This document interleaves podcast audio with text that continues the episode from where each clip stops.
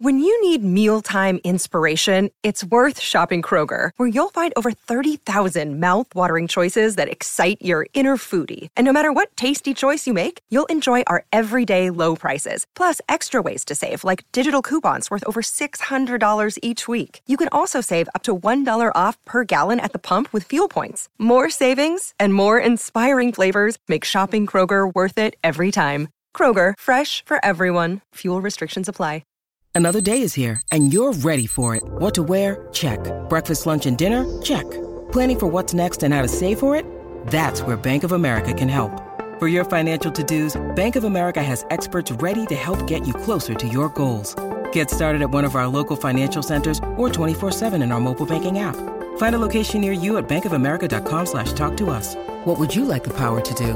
Mobile banking requires downloading the app and is only available for select devices. Message and data rates may apply. Bank of America and a member FDIC. Hey everybody, it's Dan and welcome to our Tuesday edition of the Orange and Brown Talk podcast. It's the Hey Mary Kay edition. We're talking Baker Mayfield, we're talking NFL draft, and we're talking free agency coming up here on our podcast. Our Football Insider subscribers sent us the question. So if you want to get involved in Football Insider with the draft, I don't know if you can believe this or not, but it's two weeks from Thursday.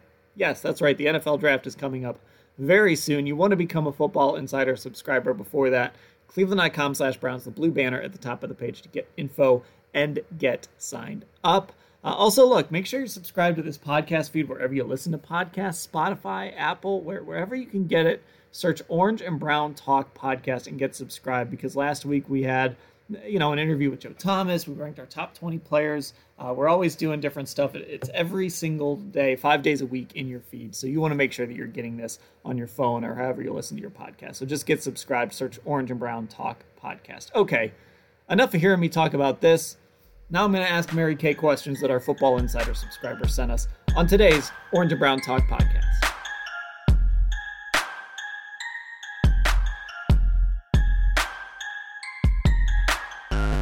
Here we go on a Tuesday edition of the Orange and Brown Talk podcast, the Hey Mary Kay edition. Let's get right to it. Mary Kay, of course, people still asking us about Baker Mayfield. Uh, not going to go away anytime soon, at least until Baker goes away. Uh, let's just start for it with Megan in Akron, Ohio. Hey, Mary Kay, do you see a scenario where the Browns just cut Baker? You know, right now I don't because uh, if they do that, anyone can pick him up. Uh, one high, sort of high level personnel exec told me that if they did that, that the Steelers would pounce on that opportunity and bring him to Pittsburgh. And basically, what you would be doing is paying his entire guaranteed $18.9 million salary. So I don't see the wisdom in that. If you were going to uh, try to do anything at all and you could not move him or get rid of him at this point, I would hang on to him, uh, let him take up a roster spot into the season, you know, maybe as the third quarterback or something like that. Um, and then, uh, you know, and then see if someone does have an injury and they do get desperate and they do need to trade for a quarterback. Right now, the Browns have no leverage. The only thing that they would have a chance to do would be to uh, pay a bunch of his salary, which they don't want to do, take a really low, low draft pick, which they don't want to do. So uh, I, I, don't see them cutting him, and I don't see them, uh, you know, paying, you know, half of his salary at this point. So I, I want to talk a little more about because because I've been thinking about the the idea of somebody getting hurt like in training camp or during the season. And I'm starting to wonder how realistic of a possibility it would be that the Browns would still be able to get something significant for bait, like get something better then than they could now. Just because I can't think of a specific team, but like if it's September, does a team want to give up a second round pick to bring in a guy that doesn't know their offense, that they don't really know that well? I mean, we've kind of been over. You sort of had to design this offense specifically for Baker for him to be successful. Is would, would that even be realistic, or would a team just decide, you know what, let's go with our backup that's been here, that knows the system, that that knows what we do? You know, it's a great point, and a team might want to do just that. The only reason why they wouldn't do that is if they don't have a very good backup and they lose their starter for the entire season and they really felt as though they had an opportunity to make the playoffs, make a little bit of noise this year, and they don't lo- love what they have at backup quarterback. I mean, Baker has taken a team to the playoffs. He has gone 11 and 5. Uh, he's been in big games and he does have some merit. He's not a top five quarterback. He's not a bottom five quarterback. He's somewhere in the middle of the pack. And if you don't have someone that is up there in the middle of the pack that you feel really good about, uh, then maybe they would go ahead and do something. But I don't even think it's so much the draft pick as it is the money. And if someone wait, had to wait five weeks into the season, uh, then by th- at that point you have lopped some of the money off, right? So you're getting him for whatever 13 million instead of 19 million or something like that. So, uh, you know, so that's another consideration. I don't think the Browns are going to be trying to hold out for some high draft pick necessarily, uh, but to be able to get some cap relief, that could be significant for them. But again, as they move through the next few weeks, few months, whatever, uh, they have to weigh that against the distraction of having him around, the draft pick he'll take up, the, you know, just the, you know, the intrusion on uh, training camp if it comes to that. So, so many things to consider and not sure where it'll go just yet. So I want to get to this other question. It comes from the 802 area code. It's a Baker uh, related question.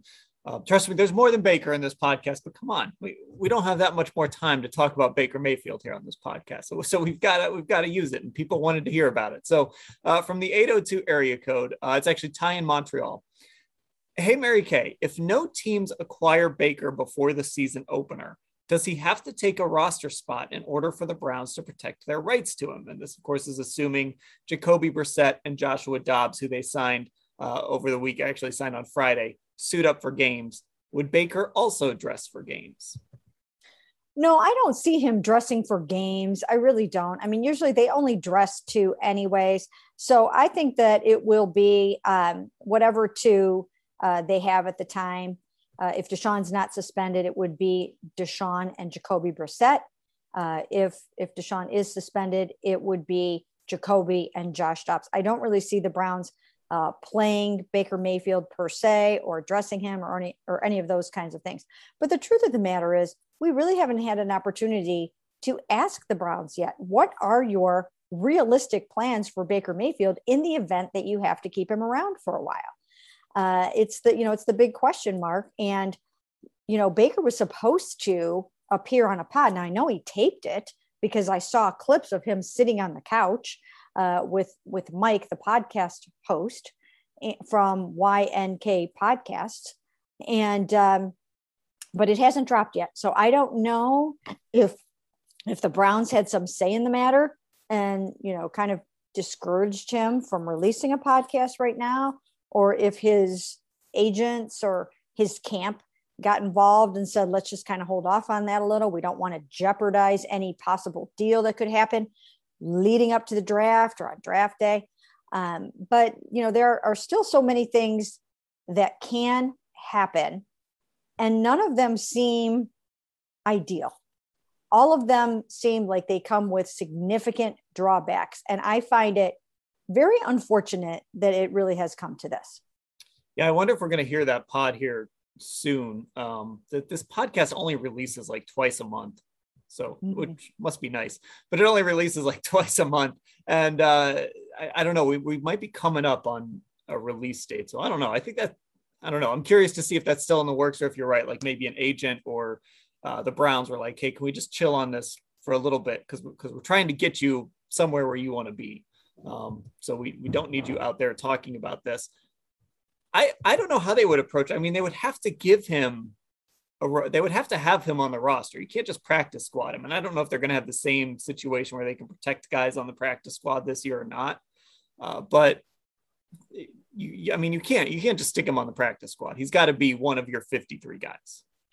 Yeah, and you know there might be other things that you could do. I mean, you've got short term IR right now, and he is coming off of a shoulder surgery to repair the torn labrum. Now we have heard uh, that he should be 100% ready to go by training camp. But I suppose that you could fudge around with that a little bit and put him on an IR type of situation for a little bit of time. I mean, maybe, you know, stranger things have happened. You know, I suppose that that's something that they could possibly consider.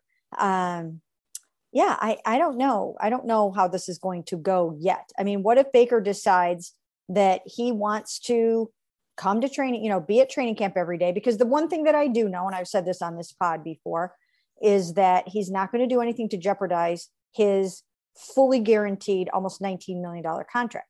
So he's not going to put that in jeopardy. He's not going to do anything that could trigger uh, him to lose $1 of that money.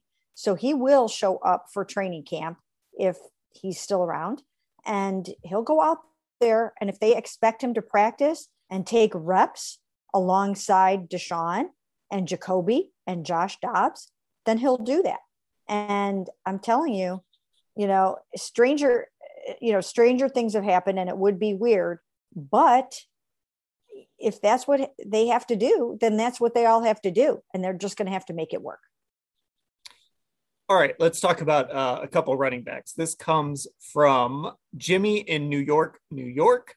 It says, Hey, Mary Kay, there is a lot of talk about using Nick Chubb and Kareem Hunt at the same time to just overwhelm defenses. Kevin Stefanski and Stump Mitchell have chosen instead to use the running backs separately, keeping them fresh throughout the game. Uh, now he goes through to, to, talk a little bit about Kevin Mack and Ernest Byner both having a thousand yards. Um, and their snap counts. Uh, didn't get a chance to look that up, but do you kind of like the approach that they're using for Kareem Hunt and Nick Chubb, or would you like to see them on the field a little more together?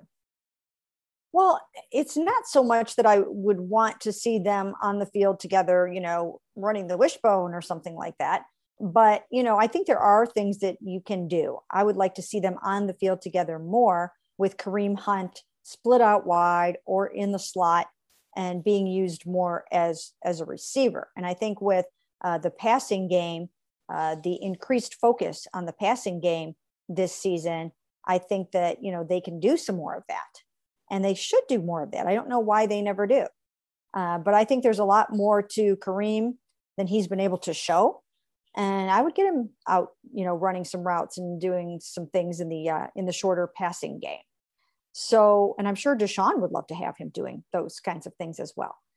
So that's how I would do it. I would uh, I would use Kareem and receive as a receiver in those situations, but have them, you know, use some creative motions and things like that. So you don't necessarily know which one of them might end up running the ball and sort of create that confusion between the run and the pass and keep the defense guessing as long as you can.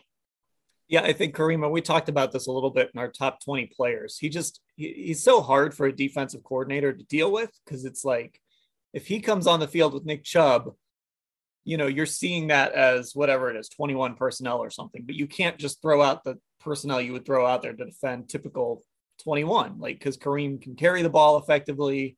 He's a good route runner and can catch the ball. You know, you don't want a linebacker on him.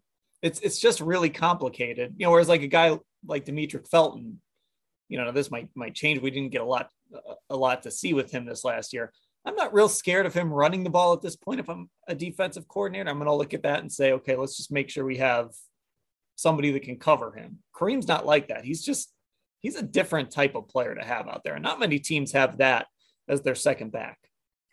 Yeah, and and you probably feel the same way I do. I would think that uh, that there is more to him. That there should be more reps given to him that uh, just the passion that he plays with uh, you know i think there you know there are certain guys on the team that you know they just lay it all out there every single play and they just run through a wall every single down.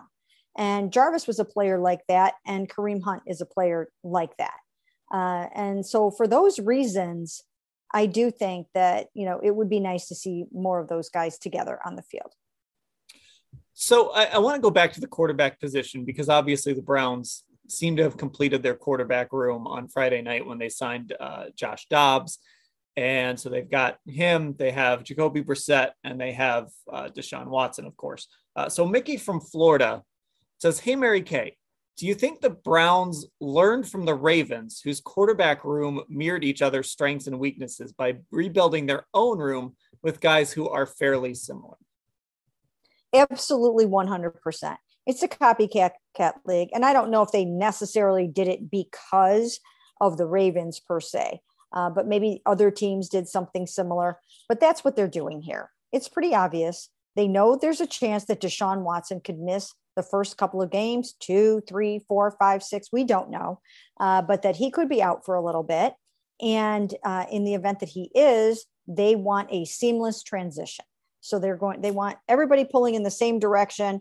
Uh, and when they build this offense around Deshaun Watson, that they can plug in either of those two guys whenever they need to, and you're going to have the same kind of skill set, not the same level of skill, but the same general skill sets.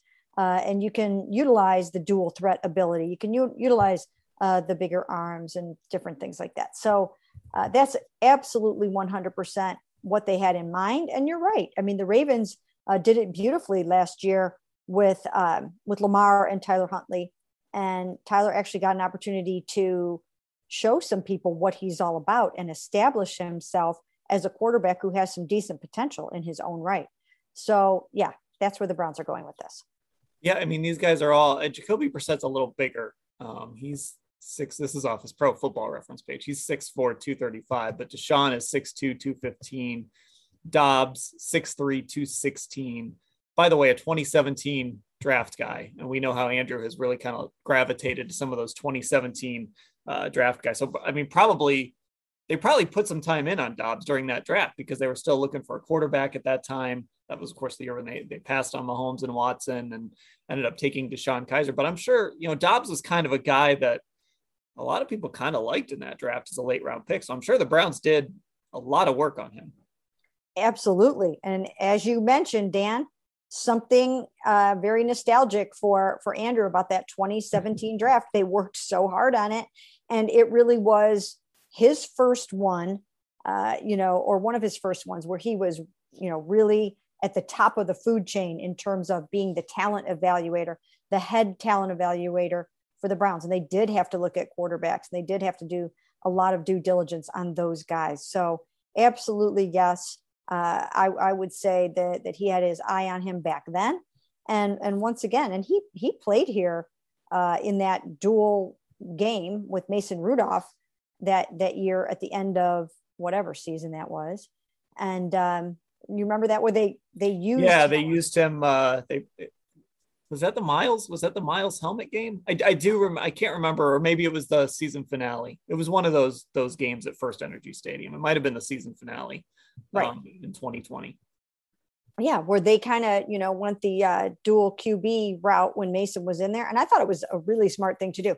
I actually think that teams don't do enough of that. If you have somebody that can give you something different a little bit of a different skill set. In fact, I've said this many times before with Lamar Jackson. If you think he has any deficiencies whatsoever in the passing game or in certain situations, and he's gotten a lot better at that over the years. Uh, but if you ever thought that you needed uh, a different look at quarterback on a certain down in a certain situation uh, that he doesn't necessarily excel at, then why not put somebody in there uh, that can get that job done. And then you have the best of both worlds. I always would have done that uh, with Lamar, but uh, but you're right. That's what um, that they did that year with Mason and Josh Dobbs. It'll be interesting to see how the Browns decide to use him. Yeah, it's just you can kind of see the vision they that they have for for that quarterback room right now um, as as they kind of put everything uh, put everything together. Uh, so let's move on to a couple questions about Jadeveon Clowney uh, as, as we kind of wait that situation out. This comes from Paul Spencer, also in New York City. Uh, hey, Mary Kay, Jadeveon Clowney is one of those players, a little bit like Odell, who likes to work out on his own and isn't in any hurry to get with the team. If that's holding things up on a deal, might they be willing to work something out where he doesn't have to report as early as he might otherwise? And there was another question just kind of asking for a general timeline uh, with Jadeveon and if that's something that would maybe have to get wrapped up before the draft you know, you have to wonder with a player like Jadeveon and with the Browns having a, a good relationship with his agent, if they don't have something already sort of worked out, hey, let us get some of these other things taken care of first. Let us let us maybe focus on the draft a little bit. And you know, we know what the plan is going to be, and let's just kind of put it on the back burner. There could be something like that going on. I think they have a, a sound enough relationship with Kennard McGuire, Jadeveon's agent, that they could work through something like that. And who knows? Maybe it's the same thing with Jarvis Landry. We haven't heard anything about Jarvis Landry with other teams or anything. So maybe the Browns have something up their sleeve where they have some things sort of worked out. Uh, it, it seems like they must because I know they have been in contact with those agents.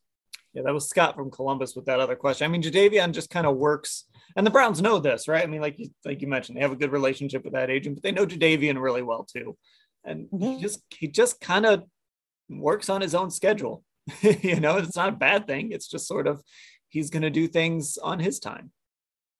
Yeah, and the thing about that is that Andrew Berry has liked him well enough over the last at least two years. Now we're going into the third season of them trying to wrap up Jadeveon Clowney they like him enough that for them, he's worth the wait and he's worth whatever it takes for him to get his comfort level uh, to, you know, to get signed on the dotted line. So I think they feel like, you know, they hope it works out. If it doesn't work out, I'm sure they have a plan B and maybe a plan C. Uh, but I think they're willing to wait for him. Okay, we have some draft questions here uh, and some other need questions. So let's take a break. And then when we come back, we'll get to some of those. and we are back on the Orange and Brown Talk podcast. So, this comes from Paul uh, in Wake Forest, uh, North Carolina. He says, Hey, Mary Kay, there's a lot of talk about Brown's draft needs, but isn't there a gaping hole in the interior of the defensive line that needs to be addressed either through the draft or free agency? So, it's an interesting question because today I'm I was actually looking at some interior defensive guys uh, that could be there at 44. There's Logan Hall in Houston. Um, I was looking uh, at, at, some other guys that could be available as well. Uh, and Winfrey from Oklahoma could be interesting. There's some interior guys they could go to, but you know, Mary Kay, I know you've talked a little bit about Tommy Togiai and maybe him getting more of an opportunity. Jordan Elliott is still on the roster as well. I guess, do you think the Browns go that direction or maybe lean in that direction of giving the guys they have a bigger chance? Or could they be aggressive and use that number 44 pick if the right guy's there? I think they could. I think they could draft a defensive tackle at number 44 overall. And you mentioned a few names there of some really good defensive tackles that could be available depending on how that first round shakes out and the early part of the second round. And there will be some good ones, as we know, that will go in the first round, but there should be some left over in the second round. And especially if this defensive tackle that we're talking about can get a nice push up the middle, if he has rush ability, that will make him more valuable. Also, if he can bounce to the outside, uh, they really like that about their guys too, when they can be versatile enough to do that. And there are some. You mentioned a couple that that can do those sorts of things. And uh, so, yes, I think it's definitely a position to look at uh, with number 44 or maybe with their third round pick. I do think they'll add at least one good defensive tackle out of this draft. Uh, and then I, I, suppose there's a chance they could find one somewhere in free agency as well. There are a few left. Um, but uh, I do think that they do like Tommy Togiai and they hope he can step up when they draft, as we all know by now. They don't just, they're not looking necessarily for next year they are looking two and three years down the road. And so we have a tendency sometimes, I think, to forget about these young draft picks, especially the third, fourth, fifth rounders. Just sort of like think, oh, well, they didn't turn out to be anything. Well, no, they're waiting really until their second year uh, to let them really pop. And part of the reason for that is too, because they have a pretty full roster right now. I mean, the starting lineups are pretty much set at most positions. And so it's not easy at most spots to just go ahead and crack the lineup. You have to wait your turn. Uh, but now there are some openings at defensive tackle, and it is a chance for Tommy Togiai to show what he can do. It is a chance for Jordan Elliott to step up and say, you know what, I am worth my third round status. Uh, so they have some plans there. Also, I think we've figured out by now that they don't necessarily view it as a position where they want to spend a super high draft pick on it or a ton of money. Again, unless you're getting like an Aaron Donald and the guy's going to go out and have nine sacks. Uh, I don't think they view it as one of their positions of super high priority. Yeah, that, that's sort of what I've been debating. Like that number 44 pick is, at least currently, their most important draft asset. Mm-hmm. Um, so I know it's obviously not a first rounder, but we almost should maybe view it as a first rounder. Like that's their best shot to either move up and get a player or just get a player that they they view as a first rounder who maybe falls. And I do wonder, like, are they really going to love a defensive tackle as much as a receiver or an edge rusher? Or you know, maybe it's just going to be that that tackle is the best available player. But that's sort of where I'm. I guess I'm torn. If there is a guy that seems like a good fit there, but like you said, I don't know if they value that position all that much. Yeah, uh, you know, I mean, my gut instinct would be that they wouldn't probably want to necessarily use their top pick in this draft on a defensive tackle. Why? Because I think they view that as a position where you could go find one somewhere. You're like, you don't have to use your top pick in this year's draft to get a guy that can get the job done for you in the middle of your defense. Now, defensive end, yes. Pass rushing defensive end, 100%. But unless your defensive tackle that you see still there has that rush ability, that sort of guaranteed opportunity to be getting to the quarterback on a regular basis, I think they sort of feel like, oh yeah, we can, you know, we can go out and we can find a, you know, a Malik Jackson from last year, Malik McDowell from last year, plug them in and get the job done. Yeah, I don't think they want like a run stuffer. No. you know, I don't think they want a guy that's just going to take up space. I think that if they do draft a defensive tackle, it's got to be a guy. I mean, you mentioned versatility. It's got to be a guy that can create pressure. I don't. I don't think they're that concerned about having just you know some big guy in the middle who's some Ted Washington in the middle that's just going to stand there and, and, take up space or, or something like that. Uh, okay, another draft question. This comes from Bob Gillespie in Villa Hills, Kentucky, and he wants to give away Browns draft picks. Hey, Mary Kay, how many of the seven draft picks the Browns have this year have a realistic chance of making the team? What would you think about the logic of trading up? And he suggests trading a whole bunch of picks to maybe just make two picks, uh, using all their picks this year to get two impact players. Uh, but even just generally, what are your views on, on kind of selling out this draft a little bit to move up and get a guy? Well, I think you can do that. I think it would be worth moving back into the first round to get one of the better defensive linemen or one of the better receivers. I think that would make a lot of sense. I mean, you're not going to do it by trading your sixth and seventh round picks, but uh, I do think that you could package some things and and try to move up. You might have to throw something in from next year as well. Um, but you know, I mean, there are spots on the team where you could use some depth. I mean, that's one of the reasons why I, I do think that they should seriously consider uh, using one of their picks on a kicker. If there's a good enough kicker out there, by all means, use one of those picks because, uh, as you mentioned, there are so many good guys on defensive defense right now and both sides of the ball that it will be hard for uh, some of these draft picks to make the team.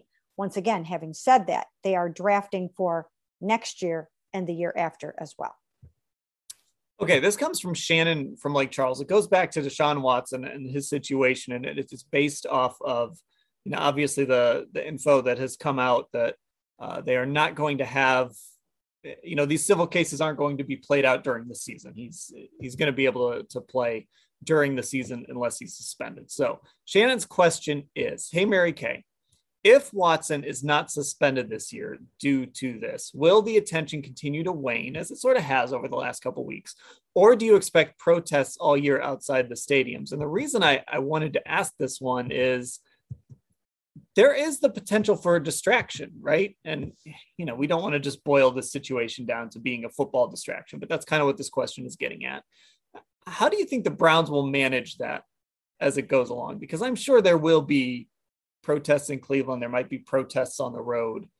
How do the Browns kind of manage their way through that? It's, it's essentially what they signed up for. It is exactly what they signed up for. Uh, I think that they are prepared and bracing themselves for those kinds of things. Uh, that stuff is not going to go away until at least all of those civil suits are, are settled. And as of right now, Deshaun Watson does not intend to settle them.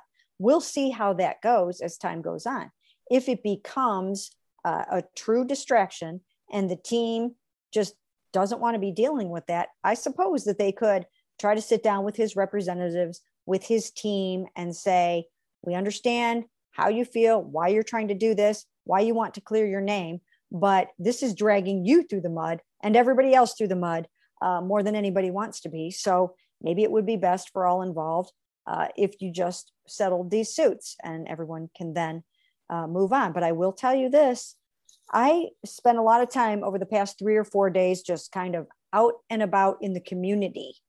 And there are still a lot of hard feelings about this move that they made. Now, I'm not saying that it's, you know, 90% against and 10% for. I would have to say it's probably somewhere more like 60 40, 64, 40 against, maybe 55, you know, 45, something like that. Um, but there, there is still a large segment of the fan base in Cleveland that is uncomfortable with what the Browns are doing right now. They're uncomfortable. And maybe, as, as you said, as time goes on, uh, those feelings might start to dissipate a little bit. But if you start to, if you continue to hear things and see things and details come out uh, of the lawsuits or things start, you know, going to trial, uh, again, they're not supposed to be able to go to trial before August 1st. I don't know that anything would happen before then. Uh, but if things continue uh, to make news and headlines, then um, you know then it does refresh it in the minds of people, and it does prolong just moving on to football. So I don't know. I, I mean, you've probably been out and about too, and I, maybe you can share your experience. But I still feel like uh, there are a lot of people that are still trying to come with to grips with this. Yeah, there there are still people really wrestling with this for sure. Whether they've just said they're done or they just aren't sure, or you know, people have seen or talked to. But I mean, you know, look, I mean, just from a you know a, a perspective of people that consume our content, we've had people who have basically said they're unsubscribing because it's not that they don't like what we're doing, but they just aren't going to root for the Browns anymore. I mean, we've mm-hmm. we've seen things like that. So I, I don't think this goes away. I mean, even if they settled the cases tomorrow, I don't think it would completely go away, but it would at least, I guess, allow them to move on and focus on football, which eventually, as we've seen in other cases, you know, Ben Roethlisberger, you know, Kobe, other other cases like this, it does begin to fade when when you put that stuff behind you. Whether you know, not that that's right, not that that's the way it should be, but that is the way it tends to go.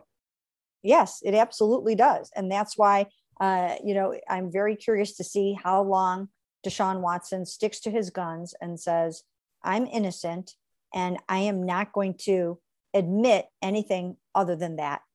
And uh, you know, will he get you know sort of broken down by you know the the fallout from all of this and you know the backlash from all of this? Was it what he expected? Was it what the browns expected? Is it worse?